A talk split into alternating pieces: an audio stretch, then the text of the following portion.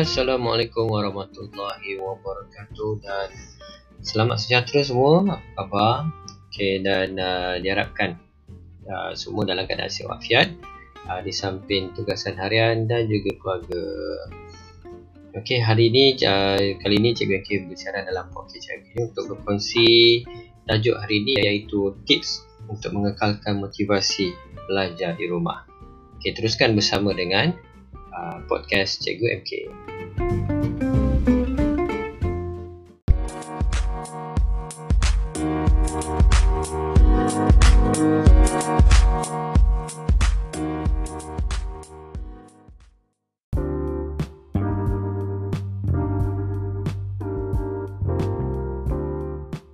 Okey.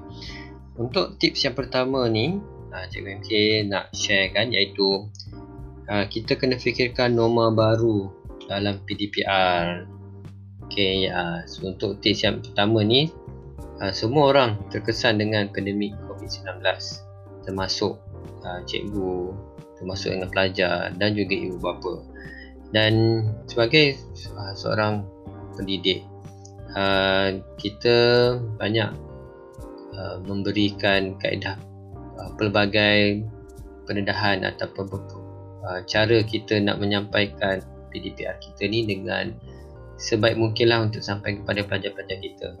Dan di bahagian anak-anak murid uh, anda hebat kerana anda mencari penyelesaian dan anda bukan mencipta alasan. Oh, ok yang kata by hook or by crook you need to get it done. Ok biar pun lambat tak apa uh, dapat uh, selesaikan tugasan tu boleh kongsikan kepada guru anda.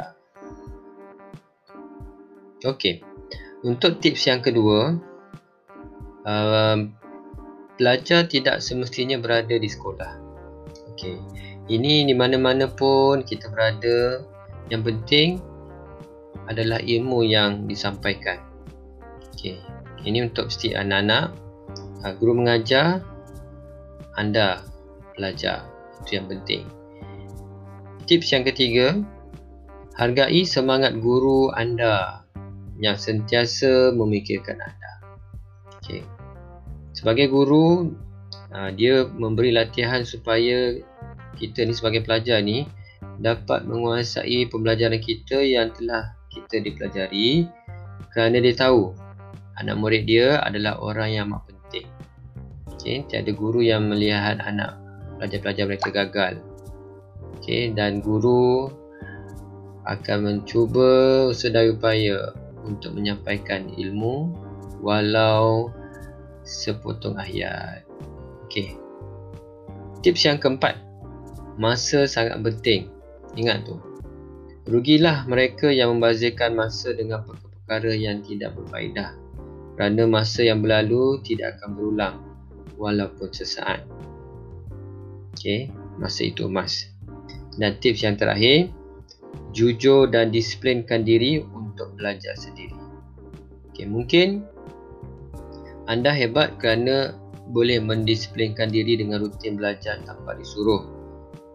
Apabila kita tahu keuntungan menuntut ilmu, kita belum berlumba untuk belajar. To be the best.